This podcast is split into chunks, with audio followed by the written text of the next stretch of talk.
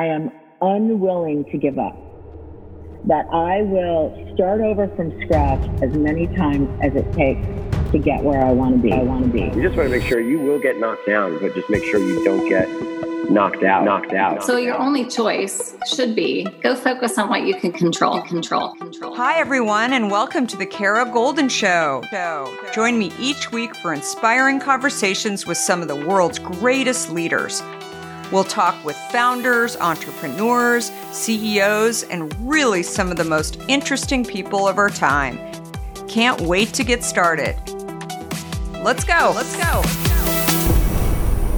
Today's episode is a bonus episode from when I was a guest on Stephanie Postles' podcast, Up Next in Commerce. I hope you enjoy it and please make sure to tune in on Monday for the next episode of The Kara Goldin Show. Have a great weekend, everyone. To have an entrepreneurial idea to actually change an industry, it's not that you don't go and speak to people in that industry and try and learn from them in some way, but understand that they may not actually see your vision. As Steve Jobs used to say, you don't ask the consumer what they need, you tell them what they need. Hey there, and welcome to Up Next in Commerce, your number one podcast for e commerce insights from some of the biggest names and fastest growing startups in the industry. I'm Stephanie Postles, your host and CEO of Mission.org. The term disruptor gets thrown around a lot these days. But if there is one person who truly earned the title of disruptor, it's Kara Goldin, the founder of Hint Water. She fought against an archaic beverage industry to bring her revolutionary product to market. And along the way, she had a transformative encounter with Jeff Bezos and negotiated getting her product into Whole Foods the same day she gave birth to her son. You want the full story? Then you'll definitely want to stick around for this whole episode.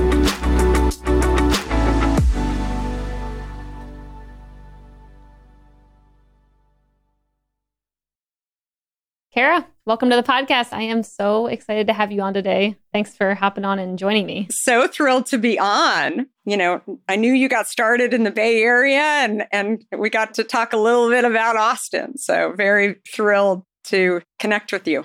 Yeah, maybe eventually you'll end up here like everyone else. I don't know. Maybe. You never know. good spot to be. Good Mexican food for sure. Yeah. So you just mentioned before we started recording about being in Google offices. And I actually think this is a really fun place to start because, you know, I worked at Google for quite a few years in the Bay Area before I started Mission. And I was just talking uh, to our producer, Hillary, that, you know, I feel like Hint to me was a household name. I mean, especially in the Bay Area, going into Google offices, they lined all the micro kitchens there. I mean, they're on every single shelf. It's just like what you had every day. But for people, you know, who maybe look at you and see that success story, which is what I would have seen back then, I wanted to start in a different place around a certain executive you were meeting with early days of the company and him calling you sweetie, which I'm sure you loved. And I kind of wanted to start there instead of uh, you know, what it is today. Yeah, absolutely. Well, I'll, I'll set this up a little bit of uh, some background on that story in particular. So that chapter in my life came at a time when I guess it was probably just over a year into launching our product on the shelf in the some Bay Area stores that we were getting a lot of pressure from some of the stores that we were already in to increase our shelf life.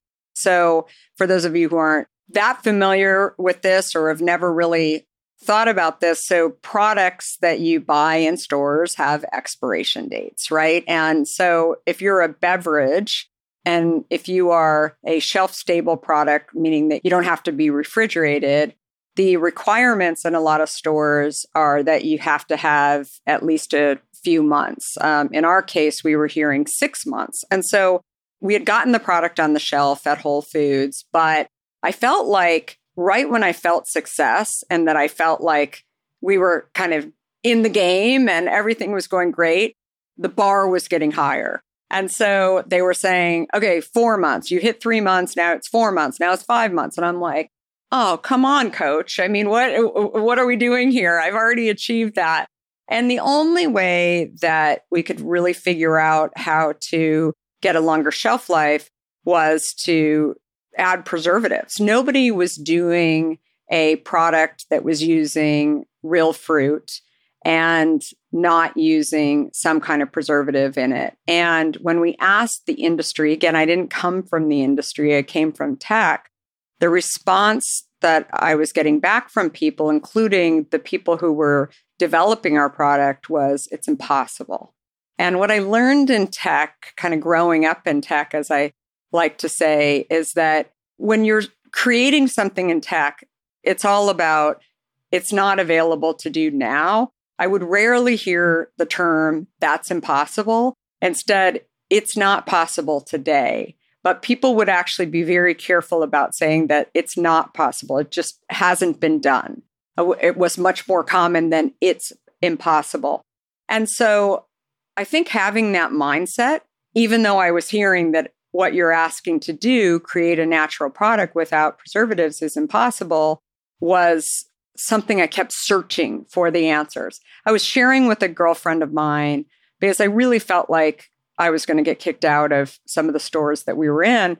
I was sharing with my story with her that I was really nervous about getting booted out of some of the distribution that we had created already. And she mentioned to me that she had met this guy on the airplane. She didn't know him well, but he worked at Coca Cola and he was uh, you know very senior experienced guy. And she said i wonder if i could reach out to him and he would talk to you. I mean maybe he can give you some other advice of where to go. How often have you thought about learning a new language only to be stopped by that memory of yours from the last time you tried to learn a language when it didn't go so well Okay, maybe it wasn't a language that you were interested in learning, or perhaps all those poorly written textbooks in your sixth grade class weren't that well written after all. I have a great tip for you. It's called Rosetta Stone.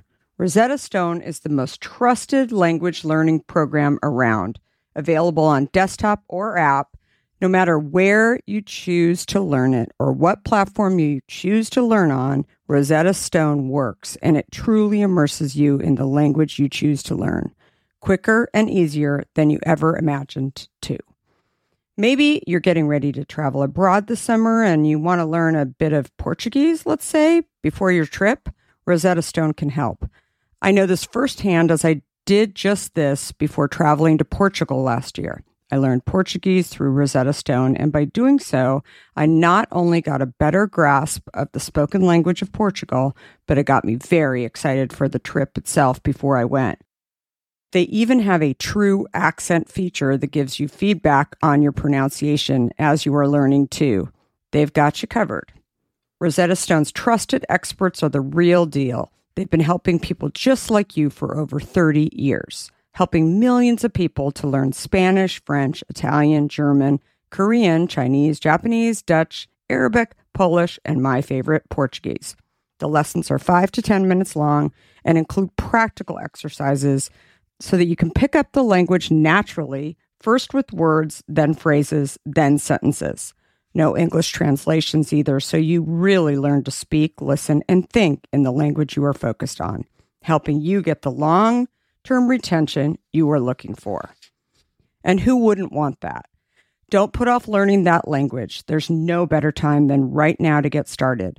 For a very limited time, the Kara Goldin Show listeners can get Rosetta Stone's lifetime membership for 50% off. Visit rosettastone.com slash today. That's 50% off, unlimited access to 25 language courses for the rest of your life. Redeem your 50% off at rosettastone.com slash today today. In today's world, which I will admit can at times seem filled with too much of the wrong information, it's essential to find a good source that truly gets to the heart of what I want to know. I am super excited about our next sponsor as I've been a big fan of their content for some time now. That sponsor is the Washington Post. Their depth on topics from business to tech isn't just impressive, it's essential reading for me. Whether I'm catching up on the latest tech trends or understanding how the day's news truly impacts my family, the Washington Post is my trusted source. Let's talk specifics. Their business and tech coverage absolutely top notch, Just imagine having the most insightful articles at your fingertips, including the unparalleled AI reporting from Drew Harwell or the pulse on tech and online culture from Taylor Lorenz. And the best part? You can listen to articles just like you listen to this podcast, making it perfect for your busy lifestyle. I was just reading an article from one of my favorite Washington Post writers, Frances Stead Sellers. She covers entrepreneurs like myself, but also covers other interesting topics, including health, as well as some very interesting books. I also love getting their For You newsletter, which is their roundup of stories tailored just for my interests, right in my inbox every evening. The Washington Post app is super well done, I think, and makes it incredibly easy to stay up to date and follow my favorite journalists on the go. And if you ever thought that the Washington Post is just about politics, think again. They cover everything under the sun, from climate and culture to crosswords and cooking, providing a world of surprising stories and vital insights. Okay, enough of the love fest that I have for the Washington Post. Here's the deal being a listener of the Kara Goldin Show has its benefits, and this one is too good to miss. Now is the time to sign up for the Washington Post. Go to washingtonpost.com slash Kara Goldin to subscribe for just 50 cents per week for your first year. That's 80% off their typical offer. So this is truly a steal. Once again, that's washingtonpost.com backslash Kara Goldin to subscribe for just 50 cents per week for your first year. Oh, and I also was looking for distribution because I was so far loading up my car with my Grand Cherokee with cases of hint. And I thought, you know, it'd be really nice to get some of those big trucks to take it around the country and be able to sell it in other states. So when she asked this gentleman to do a phone call with us, I remember being really nervous because I thought he's very senior. He's, you know, super experienced. I have no idea what I'm doing. I have all these crazy questions. I was very prepared for the phone call.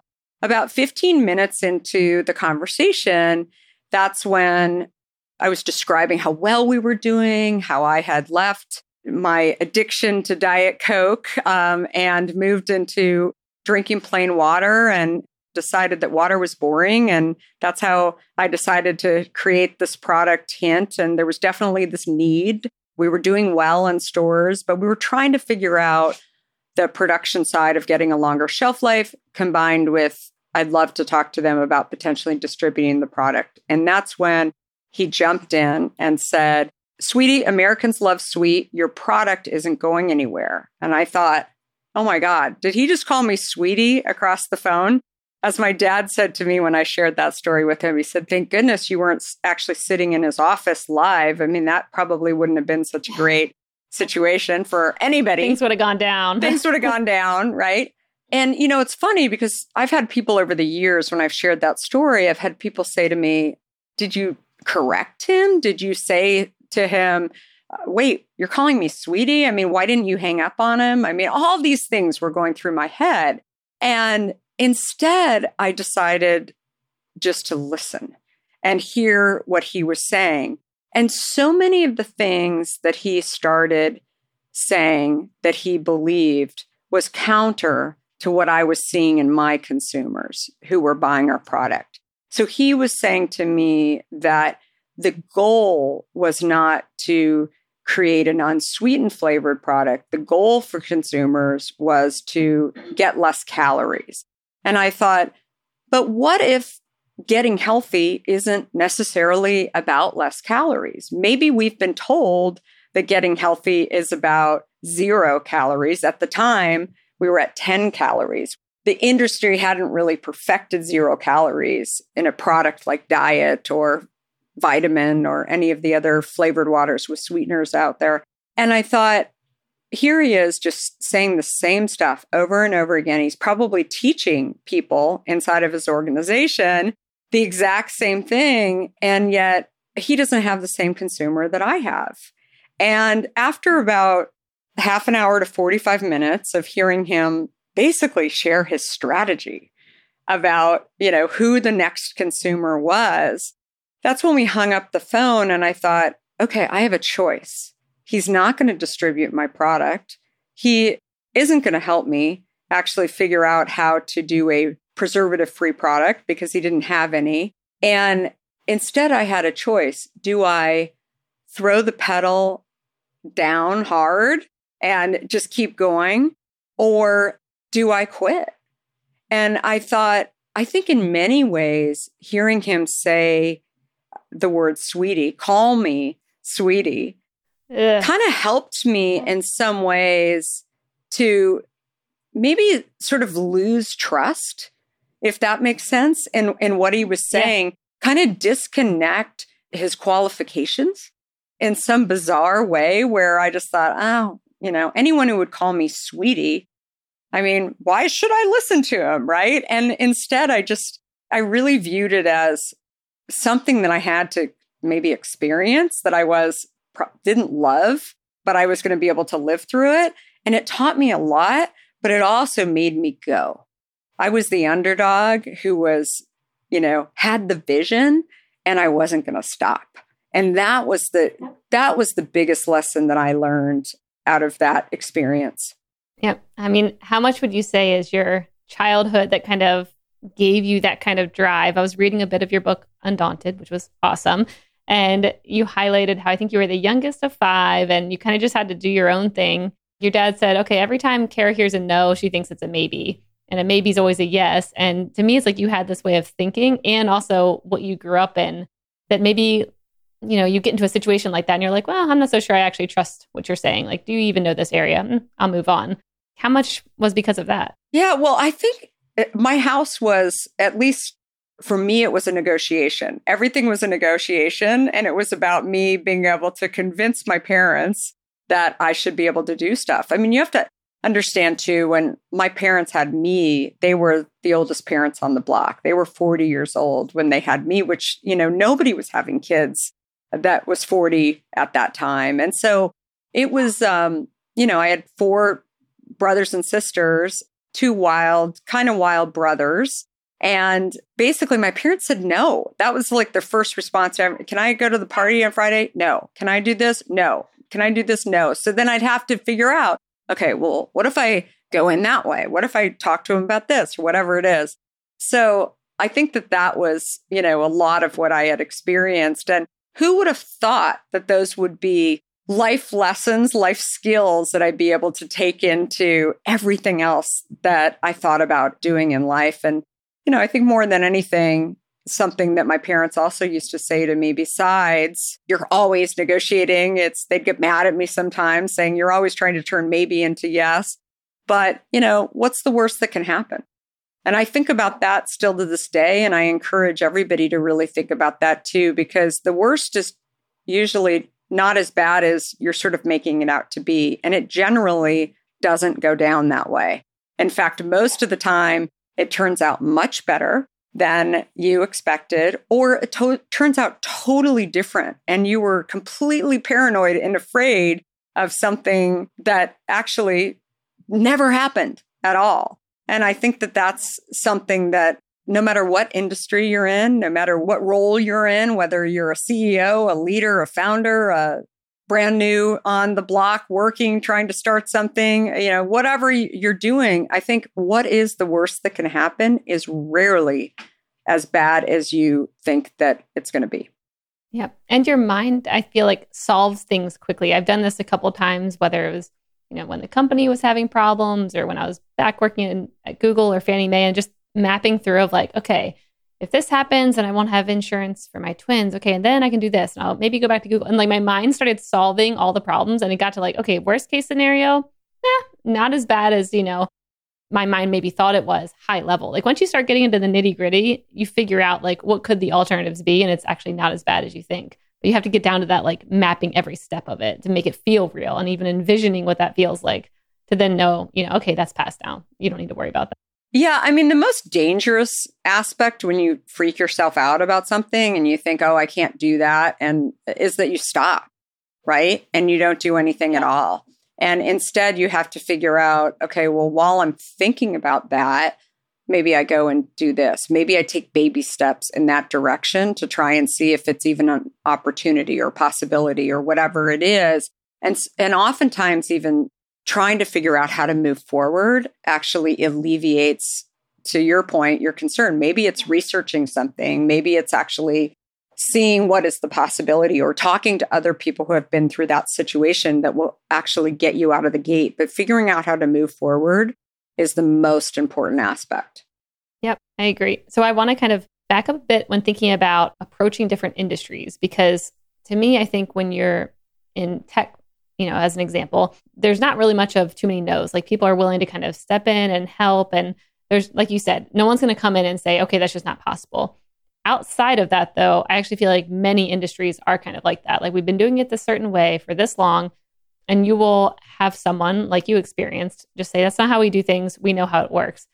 What would your advice be to entrepreneurs who are, you know, trying to get into these more archaic industries that have been doing things the way they have? Like, how should they approach that? Because, yeah, from my mindset, I go and I ask for help. I approach the people who are, you know, doing what I want to do. And that feels pretty normal. But I think maybe once you get into a different industry outside of tech, then maybe that's actually not the best way to do it. And you actually just want to stay startup mode, you know, tunnel vision and don't let others dissuade you. But what do you think about that?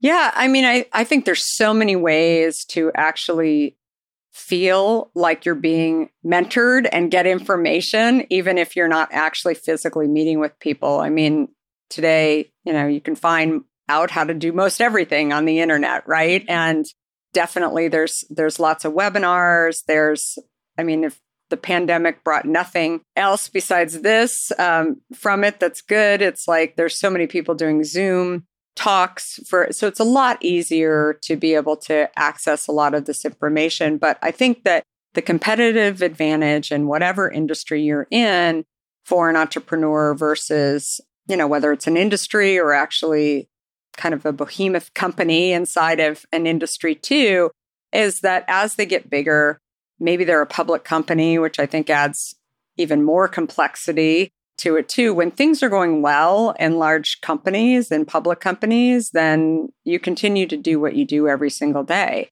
because why rock the boat, right? You don't want to pop the bubble. I mean, you just continue doing. And when you're in, have an entrepreneurial idea to actually change an industry, it's not that you don't go and speak to people in that industry and try and learn from them in some way, but understand that they may not actually see your vision, right? As Steve Jobs used to say, I mean, you don't ask the consumer what they need, you tell them what they need. And it's the same thing when you're looking at industries. You want to go start a company, you're not going to go and ask permission from somebody that's in that industry because of course they're going to tell you that you know that's not necessary because they haven't seen that consumer instead what you do is you go create you figure out how to create something great that maybe it's not fully fleshed out but it's actually good enough to take it to the market to learn from it and then if it's really getting attention, then you got to figure out how do you throw the gas on it. And I think that that's the most important thing. But again, it's interesting that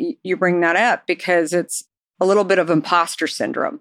And I think that this happens a lot for founders um, because you're, you know, starting a company, you've got this vision for what it's supposed to be, you know what problem you mm-hmm. are solving, but you still have doubts about whether or not it's actually going to work, right? You may be telling everybody, oh, it's going to be the greatest thing, but you don't have customers yet, or you're significantly smaller than everybody else out in the industry. You're rolling up your sleeves, you're trying to get it out there, and you're looking at the Google offices with all the pretty stuff around and the, you know, hint in the micro kitchens, and you're like, oh, I'm just trying really hard. I mean, this is, you know, it's just everybody's got a little bit of that. But I think really understanding from other founders what it's like um, to grow. And I always think it's really helpful too in thinking about founder stories too, the different stages, because so often I've met people who have started companies and maybe they didn't think entrepreneurism was for them. I have a friend who actually worked at Deloitte for years and then left Deloitte and decided to go with the startup And the startup actually didn't have a product. They were like pre product, they wouldn't have a product for like a few years. And she said she really wasn't into being an entrepreneur. It just like wasn't for her. And when I heard about the fact that they didn't actually have a product, that it was like pre product, it was in the pharmaceutical industry, and they were waiting and waiting, I was like, well, was it the fact that you didn't like the entrepreneur or like a pre revenue, pre product thing? Because that's a very different company than somebody who's starting out that is really trying to get revenue now, maybe somebody who's, you know, a $10 million company and trying to grow to 100 million. I think all of those things are really, really important to know. Yep. I love that. I also think there's a piece to kind of holding on to that imposter syndrome or at least questioning your ideas and thoughts. I was just listening to a really good interview with this guy, Graham Duncan. I don't know if you've heard of him, but he's written some really good things around like how to hire teams and, you know, a lot of really good content. No. Oh, check him out. Graham Duncan. Yeah, he has this blog post. I think it's called Who's That Human There? And it's very interesting when it comes to how to hire a team, how to actually ask good reference questions. And I mean, you'll be in an entire wormhole if you're trying to figure out hiring. I highly recommend that. But his point was that, you know, you want to see how hard and strong someone's holding on to an idea. And if they are, like you should be questioning that. So, for instance, people who are out or people in older industries who basically have said a message so many times that's like calcified and they just keep repeating it and they hold on so strongly to that idea that like no one's allowed to question it even themselves. And so there's a piece to that imposter syndrome like you're mentioning that I actually think is really important where you're constantly questioning you know, is this the right way to do it? Is there a better way? And having those, you know, strong opinions weakly held kind of mentality that I think, you know, you should always hold on to.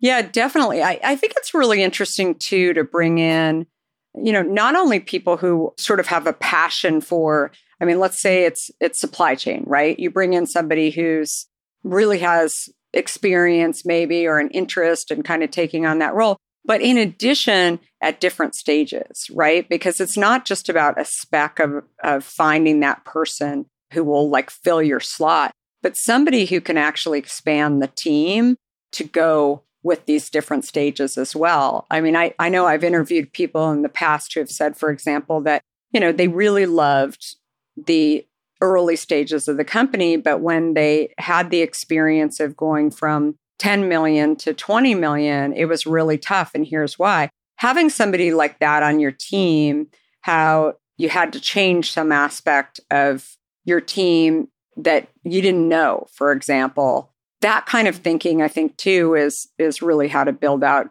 the best teams. And I think a lot of people don't think about that when they're interviewing. Hey, Kara here. We are thrilled you are listening with us, and I hope you're enjoying this episode.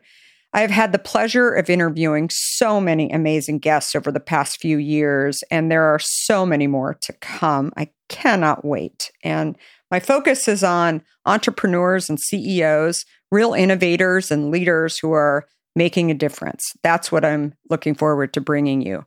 One of the reasons I enjoy interviewing many of my guests is that I get to learn. We all need to hear stories that teach us to be better inspire us, and help us get through those challenging moments. I can't remember the last time I had a guest that didn't leave me feeling like a major hurdle had been overcome. We just don't hear these stories enough. And when we do, we learn to be smarter and stronger. Don't you agree? Episodes are concise but packed with amazing info that you will surely be inspired by do me a favor and send me a DM and tell me what you think about each interview that you get a chance to be inspired by. And if you are so inclined, please leave one of those five star reviews for The Kara Goldin Show on one of your favorite podcast platforms as well. Reviews really, really help. Now, let's get back to this episode. Yeah, trying to think about how do I hire someone who's agile and yeah, can get through great times, hard times, startup times, kind of can be flexible and grow into a role is a uh, an interesting challenge when it comes to hiring for sure. So I'm a mom of three boys under four, and I know you're a mom. I think you have four. I have kids, four. Right? I started Hint when I had four under six. So okay, so yeah, I, I saw that and I was like, ah, this is my woman. She understands a lot of the struggles right now that I'm going through with these children. But there's a really fun story you had around, uh, I think it was your planned C section with your last son, I think. And it was around that and Whole Foods. And I was hoping you could talk about that because I thought it was an epic story, especially for anyone who's like, I'm a mom. How can I do this? I'm like, go listen to Kara's story. It's pretty funny and great. So could you please? Sure, absolutely. Well, it was, you know, in the when I decided to actually launch Hint and I had made the decision that the world needed a product like Hint, I wrote the business plan and then I just decided I'm going to get it on the product on the shelf prior to my son Justin being born because I knew how hard it was. I had three other babies. I knew that I would have, you know, a few weeks after I brought him home from the hospital where, you know, that he'd sleep a lot, but then he'd really need my attention. And I wanted to be around for that too. And so I thought if I can just get it on the shelf, then maybe I'll have a little bit more time. Again, I had no idea. I'd never, you know, started my own company. I'd worked for entrepreneurs, but I didn't really understand what I didn't know. And that's when kind of the first lesson in launching a physical product, really any product, I learned kind of the hard way, which is you're always going to have delays, right? There it never will be on time. There will always be a little bit of a delay. And so we had um, our first shipment that actually came in my garage the day before I was launching my my fourth child. I was having a planned C-section. I'll set this up for you. Here I here I am. I'm living in San Francisco. I've got three kids. We've got babysitter coverage, right? Coming to watch the kids while we're going and having a planned C-section. My husband Theo and I are it's like going to the Ritz Carlton basically because we're checking in, you know, to the hospital. He's going to stay in the chair, the fold out chair in my room. It's going to be great. We get a little bit of a break. And that's when I woke up that morning on May 27, 2005. And my husband said, So, what do you want to do this morning? We don't have to be at the hospital till one o'clock. And I said, Let's go get our product in Whole Foods because that way we only have two spaces in our garage. And one of the spaces is being taken up with these pallets of water. And how is the babysitter going to watch the kids in the house and like juggle cars on the street that extra car? Like i was like oh my god this is going to be crazy. I'm like trying to figure out the logistics of all this.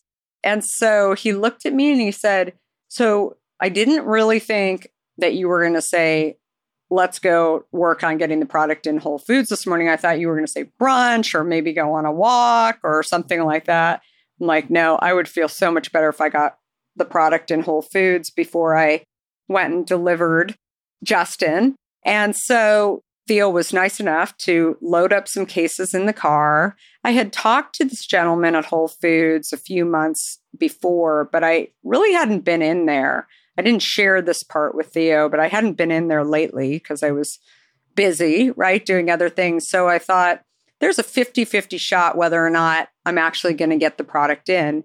Hopefully, he wouldn't say maybe because I probably would have missed my window to have Justin if that would have happened, trying to get him to yes.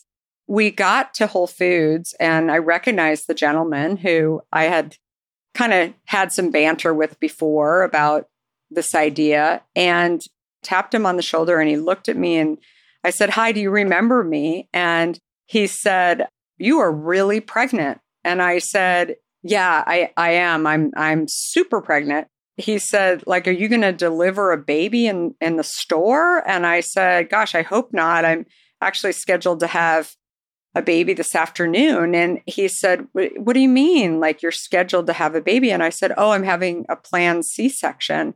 And he said, So what's the difference between a planned C section and an emergency C section? Because a friend of mine had an emergency C section. And I, said, I like his detail orientedness. right. And I he's taking a break at this moment while he's not putting product on the shelf and he wanted to be educated about, you know, C-sections. So my husband laughed and kind of left me standing there. He thought, "Oh my god, is she really going to take this guy through having a C-section? Why not?" And so I explained where babies came from and how you have planned C sections and answered all his questions. And after I was done, I said, by the way, I have my product hint here. I'm wondering if you could put the product on the shelf because I have to be at the hospital at one o'clock. And he said, I will try. It wasn't a maybe, but he said, I will try. And I thought, oh, okay, he didn't commit, but it's kind of close, but he didn't quite commit. And my husband at that point said, Come on, Kara, we have to go. We need to go to the hospital. And I said, Okay. So I left not really knowing whether or not he was actually going to put it on the shelf. And I didn't learn until the next day after Justin was born. And I got a phone call, and the phone call was from him, from the guy that I was talking to at Whole Foods. And he said, Your product is gone. And I said, Who took it? I mean, I hadn't focused on actually replenishing the product. We had just dropped it off. And he said, uh, The product is all gone. The 10 cases that you guys dropped off are gone. Here I was thinking that maybe somebody took them, stole them. How could anybody buy the product? I mean, I was really just focused on getting it on the shelf. And he said, uh, No, I mean, you guys need to get back in here because I'm going to get in trouble if we, I mean, this is hot product. Like people are buying it. And I thought, most of my friends, you have to understand too, were in tech. All of my friends were in tech. I didn't even tell people that I was making a beverage at home. People would ask me, Oh, what are you doing? Many people didn't even ask because they knew I didn't have a job, I wasn't getting paid. And so that was, you know, an interesting kind of moment because I thought, here I've created a product where people are actually buying my product and they don't even know me. Like it was mind blowing to me that I had created something that people really wanted. And it was fascinating. We checked out of the hospital a day early and my husband like went and replenished the cases and everything was fine. But it, you know, I, I remember thinking something really interesting. We put on the bottle that first run something that hadn't really been done. We put an email and a phone number on the bottle. And the emails went directly to me. I didn't have a customer service team or anything. And so here I am sitting in bed recovering from having Justin. And I remember the note from this gentleman who had bought the product. And he said, Thank you so much for creating this product.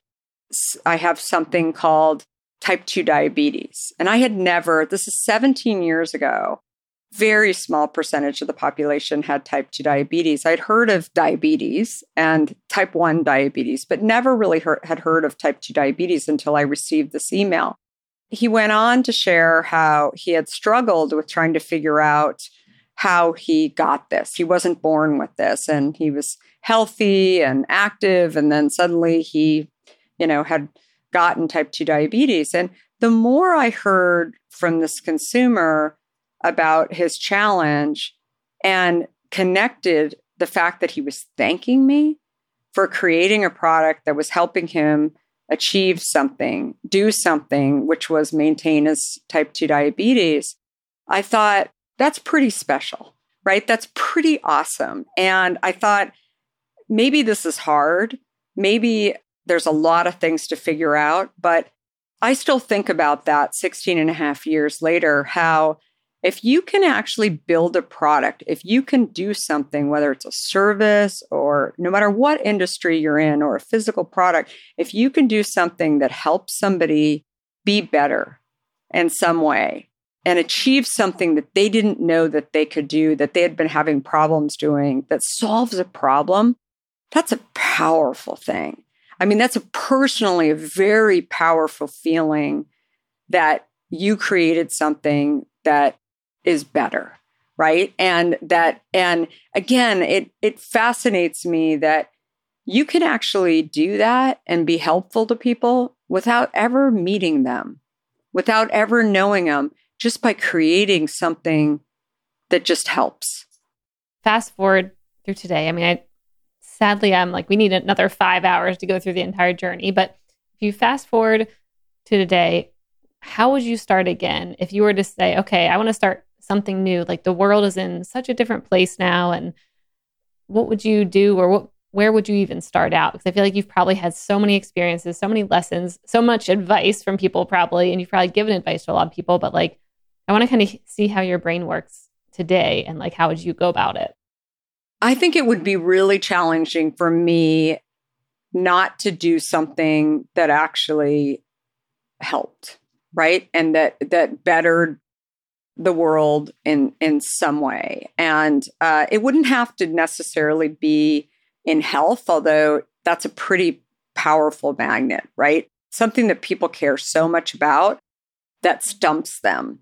When you can actually do something like that, I think that that's success, right? That's an achievement. And I don't know. I mean, look, I started out in media, went on to tech, came into beverage, mission based consumer products. Maybe it's something, all of those things, you know, but I think in the meantime, I'm very focused on making sure that Hint gets bigger, that it's, uh, you know, there's a lot of white space. Hint is only in the US today. So international, the sky's the limits. And, you know, I think health is something that is really a puzzle for many people, right? I mean, we just are dealing with two years of a pandemic where it's, it, it definitely is whether you believe in vaccines or masks or no matter where you're living in the world or gender or any socioeconomic background, any of those things, everybody wants to stay healthy. And I think people figuring out what you put into your body, what you do on a day to day basis, might actually be more powerful and more helpful to you than actually trying to fix yourself when you have to. Yeah, completely agree. Okay, I also I was reading through your book, which is awesome, and I want to hear one of your favorite stories while writing it that yeah, you love to talk about. Or maybe that enough people don't talk about from the book. Or you're like, this was a really good one to reminisce about. I will tell you a story. There were a few stories that were cut from the book. Oh, that's even better. Yeah, ones that were cut. This was one that was cut from the book. So I'm in the middle of a transition from my little startup that I was at when I was just had come to Silicon Valley called To Market.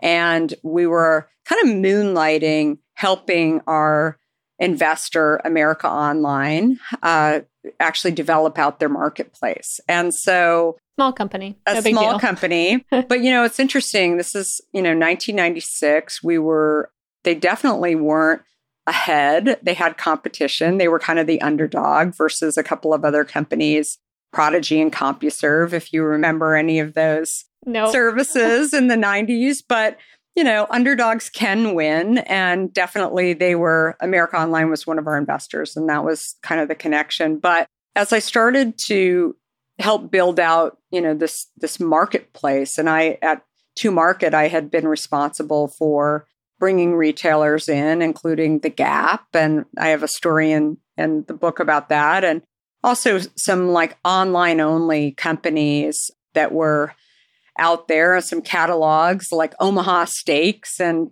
LL Bean, et cetera. But it was a lot of fun building those out. But the one gap that we had that, you know, America Online, we really felt needed was books. And we had talked to Barnes and Noble and this other brand called Borders Books that is no longer around asked, you know, tried to get them to work with us so that we could offer our consumers the ability on America Online to be able to purchase books. And when we kept hearing no and we were waiting and we were really lacking this category, I had heard about this guy in Seattle, Jeff Bezos. And he was, you know, scrappy guy. It was a lot smaller. We thought maybe we could go do a deal with Amazon with Jeff Bezos and that would get Borders and Barnes and Noble's attention to eventually come online with us. And so reached out to him, he reached back out. And, you know, this is when Amazon was just books, right? And so I'll never forget, he sends me an email back and he said, I can't meet before five o'clock. So if you can make it up to Seattle, I'll meet you at five o'clock and I'll meet you at my warehouse. So I get off the plane, go drive around. I'm looking for the number on the warehouse and it's 515 and I call him and he said, I can't meet with you now because it's it's past five o'clock. And I said, Well, I can't find your number. And he said, There's no numbers on the warehouse. I thought, Okay, well, how am I going to find the warehouse if uh, there's no numbers, there's no address? So all of a sudden, I see this guy out in front of the warehouse and he's waving his arms. Jeff Bezos waving his arms like, "Oh, I'm over here." Okay, so I get over there. It's now like going on 5:30 and he said, "I can't meet with you." And I said, "Oh, come on. I flew up here from San Francisco and meeting and you know and he, he said i've got to build bookshelves. And i said i can help you build, build bookshelves. I am like i am the best bookshelf builder there is. And he started laughing. And um, i had never built a bookshelf before but i thought how hard could it be? Why not? So here we are building bookshelves me and jeff bezos and i had another colleague with me. And I mean, I remember thinking, okay, this guy's the CEO of the company. I'm and he's building bookshelves at 5:30. I'm not sure that they're going to be able to scale with us or do any, you know, grow with the company. I mean, he's kind of funny. He's sort of like a, an interesting meeting to say the least. He doesn't have numbers on his building. Uh, all of these things were going through my head. And in order to size him up, I thought, okay, what is it that I need to hear from him that is really going to help me to make this decision, whether or not this is the right decision? And so I asked him, I said, So, Jeff, why do you think you can compete against like the big guys like Borders and Barnes and Noble? And he said, You read, right? I said, Yes, Jeff, I read and I read a lot. And he said, Do you ever go to the bookstore and ask for a recommendation? This is 1996. And I said, I do. And he said, And how good are those recommendations in the store? And I said, Well, you can't expect the person behind the counter to really know you and know what your likes and dislikes and interests are in every single category. And he said, the future of book sales, the future of all category sales online is recommendations. And, uh, and I remember thinking, wow, at that moment. And that was the thing that really cinched it. I said, I remember calling my husband when I was coming back to get back on the plane. And I said, This guy's really smart. And I told him what he said. He was at a company called Netscape at the time, and they had just done a deal with Amazon as well. And, and I remember just thinking, I wasn't sure whether or not he was going to be able to scale or not, but he was really smart and he was thinking about the consumer and the future. I also share that story because how long did recommendations take to actually get off the ground? And how many people had he said that to who doubted him and didn't believe? Barnes and Noble and Borders weren't doing recommendations. Like he must have been the person that looked a little crazy, right? And, you know, where is he today? I mean, on his yacht and doing all kinds of stuff, right? Like so I think that that's the thing that, you know, the, the visionary entrepreneurs, the people that are actually figuring out what can be done, they look a little crazy. But in addition to that, how long do things actually take? People get frustrated because they're like, oh, it's taking a long time. Recommendations, it took 20 years. Yep. And they're still getting better. And I bet Jeff Bezos didn't think it was going to take 20 years. Yeah, he wouldn't have started it. I think all founders always say, like, if they knew what it would actually take, they would have never started the company they started. And yeah, I mean, it reminds me of this quote. I actually just have it in my little notepad in the upper left hand side that I've never brought up in an interview, but it's by this guy, George Bernard Shaw. I don't know if you've heard mm-hmm. this quote.